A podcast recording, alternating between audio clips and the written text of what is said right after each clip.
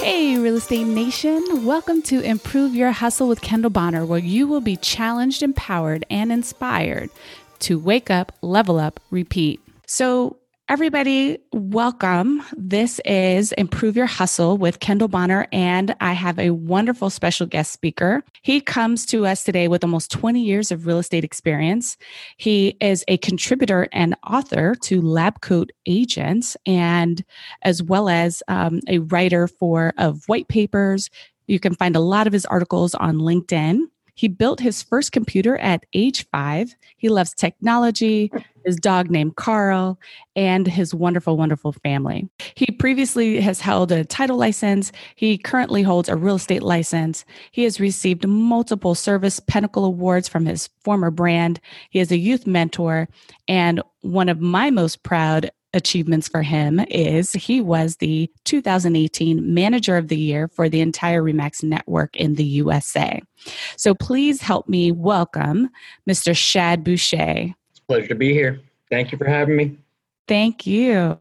So, Shad, I want to start with um, a comment that you've made in the past. You said that you are a firm believer that the 80 20 rule, right? The 20% of agents that do 80% of the business concept represents a lack of leadership in our industry.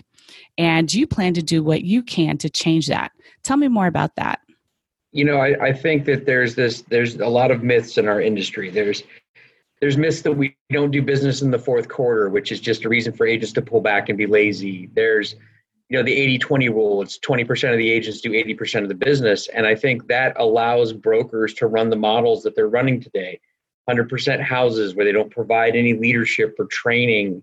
They don't provide development. They don't they don't go out and champion the industry. It allows them to sit back and simply be landlords and i think to be honest with you a long long long progression of that is why we are where we are today with a lot of the things happening in our industry and the and the state of it we have a massive amount of untrained unskilled ignorant people running around with real estate licenses. And I think that it has hurt our um, our view with the public and the people that we serve. I think they don't trust us. I think, and I think they honestly, for a good majority, have a right to.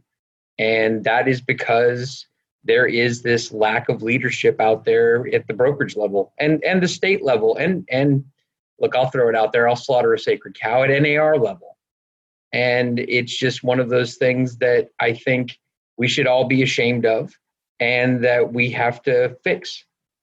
And that's my plan. I mean, I, I tell people all the time that I can't fix the entire industry, but I will fix every person who is under my my tutelage and my and my house and my roof because those people have a right to be abundant and and have the lives they want and I don't deal with typical people. I build badass unicorns and that's that's what I love to do. So that's awesome. So you said that you build badass unicorns and you plan to fix this 80-20 problem through leadership. Tell okay. us about your role. Your your title is director of development. What does that mean? Well, you know, that that means a lot of things that means I'm a I'm I'm a coach. I'm a psychiatrist. I'm a I'm a bartender. Um, look, I I I think the problem with most people is they don't have a lot of they don't have a lot of faith in themselves. They don't have a lot of faith in their skills. They're coming with a lot of self-limiting beliefs, and I think you have to get them to find their why um, you have to get them to realize that they they are allowed to to shoot for that and and i think that they then have to be okay with doing the work and having the skills that it takes to do this job at a very high level and i think that that is my role. My role is to inspire them. My role is to is to teach them. My role is to pick them up when they fall down. My role is to is to bring them you know the fact that they can do this. I mean that's one of the great things about real estate it's, it's a great equalizer. I mean i i ultimately never finished my college degree. Um, i didn't because i started making $175000 a year and i realized i didn't require it Um, and that's the great thing about this is yes, you can actually be flipping burgers last week and be making $175,000 a year a year later if you're willing to put in the work. And the problem with it is, is there's nobody out there giving them a roadmap of how to get from yes, would you like to supersize that to sure, let's close on your million dollar home. And that's I think that's one of the things that that, that should be there. And, and and it just isn't. And that's okay. what I that's what I love doing. Okay. So, what I hear you saying is that being a director of development is pouring into agents, helping agents uh, it, find out what they aspire to do, and then actually helping them develop a plan of action to actually mm-hmm. do it. Right. Okay. And so, why do you think agents need that? Why do you think agents need coaches? Is that something that's old school or is that no. something that's evergreen and and is absolutely necessary today? Why why do coaches are evergreen? Tiger Woods is not Tiger Woods without his caddy. Michael Jordan is not Michael Jordan without Phil Jackson. Coaches exist out there in almost every major industry. Most of your CEOs have a coach. I mean, the problem with it is you know we would all like to think that we're self-starters. We would all like to think that we're out there and that we can we can do this on our own and we don't need anybody to inspire us or someone to chase or someone to you know to to get our best selves out of us. But in reality given our own you know our own ability to not do to, to do that we don't.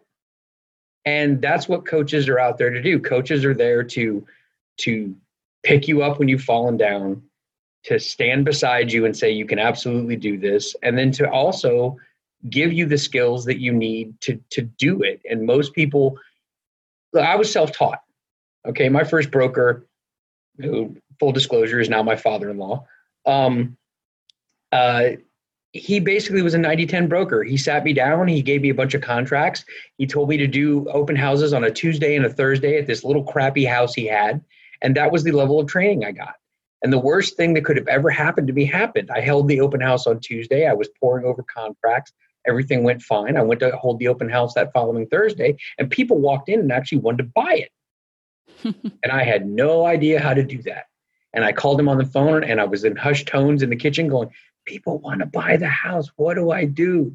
And he said, Sell it to them, stupid, and hung up. And that was that was my first experience in real estate. And at that point, I started going through the schools of hard knocks. And look, if I if I didn't get into this industry in the early 2000s, when I mean, you could put a realtor pin on a goldfish and it would make $100,000 a year. You could sell houses.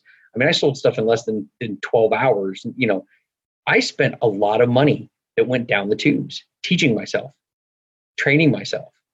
And no one introduced me to a coach. And I wish they would have. I'd have spent a crap ton less money and I, I, did things wrong and I fell down and I failed and I you know I got back up and I failed again and I failed better and I failed faster and eventually I figured it out because I applied what I knew from every other thing I had done up until this. And that's what I think coaches provide. They're shortcut. They're they're they're they're look, it, it's really interesting. If you're standing in a maze, you can't tell where to go. But if you're looking at the maze from above, you can see exactly how to get to the end point. And I think that's where the coach's role is, is they stand above the maze. You're in the maze. You can't see where to go. You're just going to go left and right. You're going to blindly stumble around. The coach stands over the maze and can basically say, well, the ending is that way. Go left, go right, go straight, go forward, fine, you're out. And that's their role. And and it's a it's a you know it's a very important role. It's a it's a it's a role that most coaches take very seriously because that's why you get into this. It's the you know your happy place is watching people be able to you know put their kids through college and and and have the life they want to have. I mean, long and the short of it is, I could I could stop tomorrow and just go sell real estate and make three hundred grand a year. I don't have an issue doing that, but you know, I find that my happy place is helping other people do that. And I think that's the whole point of when you get to a certain level, it's turning around and giving a hand back. And so you have a great quote about when the teacher appears. Can you share that with our audience? Sure. the teacher appears magically when the student is ready. I think that most people have to be ready to be taught. Um, I, I mean, I'll be honest with you. I suffer from probably an undiagnosed oppositional defiant disorder. Um, I, I, I think that's that's the case. I mean, I have to I have to respect somebody and really and really have love for them to take their advice. But that's what most people are. Most people most people can't get out of their own way. And it's funny because I we have an agent in our office. I've known the man for going on 10 years now. I have tried to coach him for every minute of that. And nope, nope, nope, nope, nope, nope, nope. He is just now to the point where his business is not doing well. He doesn't know what to do. And he's finally ready to listen. And as a coach, you just have to be patient. You have to be patient. You, you know, you might have 50 people that you're trying to help, and only 10 of them are letting you. And you have to get up every day and do it for the ones that show up, not for the ones that don't. And realize that you don't love the ones that don't any less. And it's not that the teacher hasn't been there for 20 years. Teacher's been there. The student just wasn't ready to listen. Or the teacher appears when the student is ready. I love that. I absolutely love that. So, one of the things that um, I want to shift gears a little bit. Sure.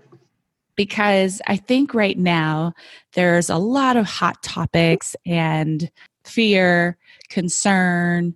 Mm-hmm. Uh, you know, right now we're in an industry that industry disruption is a thing. You know, it's just a common topic um, in the in the real estate world, particularly the concept of iBuyers. It's something that's new right now. Mm-hmm. And a lot of agents are confused. They don't know what that is, they don't know how to feel about it. And so as a result, they're just scared. I know that you have studied this. I know that you have really dug into this. And I'd like for you to take a few minutes just to tell us what you know about iBuyers. Mm-hmm. Tell us what you think about it and also how you feel that agents should feel about this concept of iBuyers. Should they be scared? Should they not be scared? Arm them with some knowledge right now, Coach Shad. sure. So, iBuyers are basically a way for Wall Street and hedge fund money to get a hold of the residential real estate market. They are the largest, um, in my opinion, equity theft that has happened to middle class America in, well, since 2008 when the crash happened and everybody's equity went away. Now that equity didn't exist. It was paper equity. It was it was an inflation of value that should have never occurred and that was another lovely thing that happened because of the banking industry. Well, now they're trying to just get a hold of the properties in general. And so they're coming in and they're preying on the fact that the general public is fed up with the real estate process. They think it takes too long, it's inconvenient, it makes them keep their house clean, it makes them, you know, do all these things that that they don't want to do because it's it's not it's disruptive to their lives. Okay? And they're basically trading convenience for the equity that they've built in their home. And I'm sorry, but that is just patently wrong. It is. It shouldn't be allowed. It's ridiculous. Um, the iBuyers are using semantics to disguise what they're doing. Right? They don't charge a commission. They charge a fee. Oh, that's great. You know, that's that's changing glad to happy. That's garbage. It's and, and the thing about it is their fee starts at higher than what they could sell their home with an actual professional real estate agent. And then because they're outside the process, and not governed by a lot of how real estates work ethically, you know, then you end up with the fact that most of these people, in fact, I just read an article this morning and I can't comment on the, the, the body of it because I just really read the headlines this morning when I was going through my morning routine. But there's an article out there that the average person loses 15% when selling with an iBuyer. Wow. Yeah so convenience is is expensive and and you know and and and i was taught that when i was really young i had i had an, an instance with my grandfather where we went to the store for peppers and I grabbed cut peppers that were in a package at the grocery store, and he grabbed three peppers. And he looked at me and he taught me. He said, "These peppers are seventy nine cents. These cut up peppers are four dollars." He goes, "Lazy's expensive," and lazy is expensive, and that is the case. It, look, it it you know there are times when you know you you know it's cost effective to have people do things for you, but then there's other times where it's not. And I'm sorry with the average American's largest financial instrument being their home, there is no reason for them to lose 15% selling it.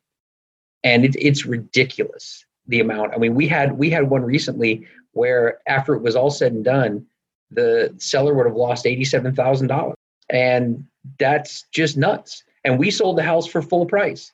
That's crazy. Yeah, the the offer came in the, house was listed at 419, the offer came in at 387 with a $46,000 service fee back to the iBuyer. So at the end of the day, the net offer was 340. And we sold the house for 419. Wow. So, you know, it, it's one of those things where it's it's it's just a massive equity grab for convenience.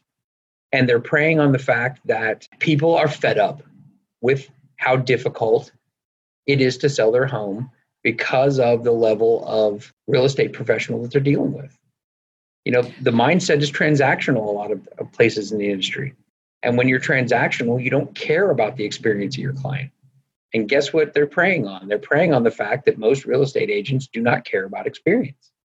The experience that the customer has is everything. What would be your advice to an agent if they are had locked into this transactional mode because that's how they've been previously coached or trained or taught okay but they now really want to move from transaction based to caring about their client and the client experience? What would you what would be your recommendation to them you know it, it's it's not that you have to dismantle everything. The great thing about that comes from a transactional mode is systems and and process. Those things are very important but you have to look how you built those systems and processes. Who do they serve? Does a system and, and process serve you or does it serve your client? Are you doing things for your convenience or are you doing things for theirs? That's how you get back into into working with a with a relationship based model but having systems underneath it. The other thing that I would say is that start to manage expectations. You know, sit down with your client initially and, and go over what are their wins? What do they look like? And build your process around that. And then ask them, you know, what do you expect? And then go do that the problem with transactional based people is most of those most of those transactional based models are built to serve the actual real estate agent they're not built to serve their client they're built to to go go through and get these things done as quickly as possible and and and you know let them move on versus how these how that they're how they're leaving their client how do they feel and you know, it's it's I hear it all the time when I go to mixers and networking events. You know, I hear people that are like, well, and they're just going to have to deal with it. Mm-hmm. No, they're not. and obviously they're not because that's why iBuyers exist. If we were all doing white glove service with tight systems behind it, iBuyers couldn't exist because there would be no need for them. People would laugh at them and they'd be like, I'm not giving my house away but right now that's that's the feeling out there is that i'm going to lose money anyway because i'm to put my house on the market and all they're going to do is disrupt my life and i'm going to have to do price drop after price drop after price drop after price drop after price drop and then finally sell my home and why don't i just get it over with quickly? Rip the band-aid off fast versus rip it off slow. All right. That's, that's the perception. Wow. Well thank you so much shad. That's a lot of food for thought. A lot of things to think about. A lot of growth can happen, I think, as a result of your advice today. I want to spend the last couple of minutes with a final question or 2 mm-hmm. that really just digs deeper into who you are as a person. and, um, Danger, Will Robinson. well, I was going to ask you this What's the best piece of advice a leader, mentor, your mom or dad gave you that you feel really changed the trajectory of your life? Wow. Um, you know, I've had a lot of, I've had a lot of people give me nuggets over the years and it's it's amazing what you what you don't realize you knew until they I don't, I don't know how to word this, but the the the ability to actually assimilate it is because of of an experience, and you know, it's one of those things that that I think I've been taught that that time and happiness is everything. You know, that's one of those things I think that you just don't realize. You know, we all have. It's interesting. We all have twenty nine thousand days on average that we live. Seventy eight years. Okay when you learn that you take your age and multiply it by 365 and subtract, it all becomes about time and what are you doing with it and how are you spending it or investing it, right? That's exactly it. You know, I was given a, a, a really big gift at one point. I got a large consulting contract to a company. I had all the money I wanted. Um, I had very little duties. When you consult, you get what's called a statement of work. And that's how you keep your contract. In other words, they have to keep paying you as long as you perform your statement of work. My statement of work was three things answer emails in a timely manner, be on any phone calls required of me, and show up at any offsite uh, meetings or, or trade shows as long as they provided airfare and, and expense account. So I had all this time, right? I mean, all those things you can arguably do with from a smartphone, right? I could have learned Japanese. I could have done all these, things, and I didn't. I played a lot of Call of Duty, ate a lot of Hot Pockets, watched Netflix, and got fat. And, you know, you realize that time is it. You know, you have the same 24 hours as Beyonce does. Hmm. What are you doing with it? How are you enriching everyone? Thank you, thank you, thank you, Shad. We so appreciate you on Improve Your Hustle today. You certainly helped me improve mine and hopefully the folks here today got some nuggets and some thoughts and and some advice and some wisdom to help them level up and improve their hustle. Awesome. Thank you. Thanks, my friends, for joining us at Improve Your Hustle. So, were you challenged, inspired, and empowered today? If so, what tip, skill, or strategy do you plan to implement after today's episode? Think about it and then go share it in the Facebook group. Now, don't forget to subscribe, share, and leave a review. I appreciate you. Level up. The fact that freaking all these brands are like gangs, right? The Crips can't talk to the Bloods and the what? You know, I can't talk to your EXP. It was funny because I, it was um that thing that we went to. We were there, and he's like, "So how does this normally work?" I said, "I said, well, it's tables. So sit down. I'll I'll, I'll explain to you." And I basically explained to him how they were all going to click up, and they did. They clicked up, and nobody wanted to talk to anybody outside of their clique, right? I mean, I, I get it, you know, rep your set, but, but what the hell? this is not. This is not. We're not. We're not in here. So that's the problem. None of us talk. None yeah. of us want to talk, and none of us want to admit. And you know, I'm, I'm fantastic. No, you're not, because I'm not. None of right. us are.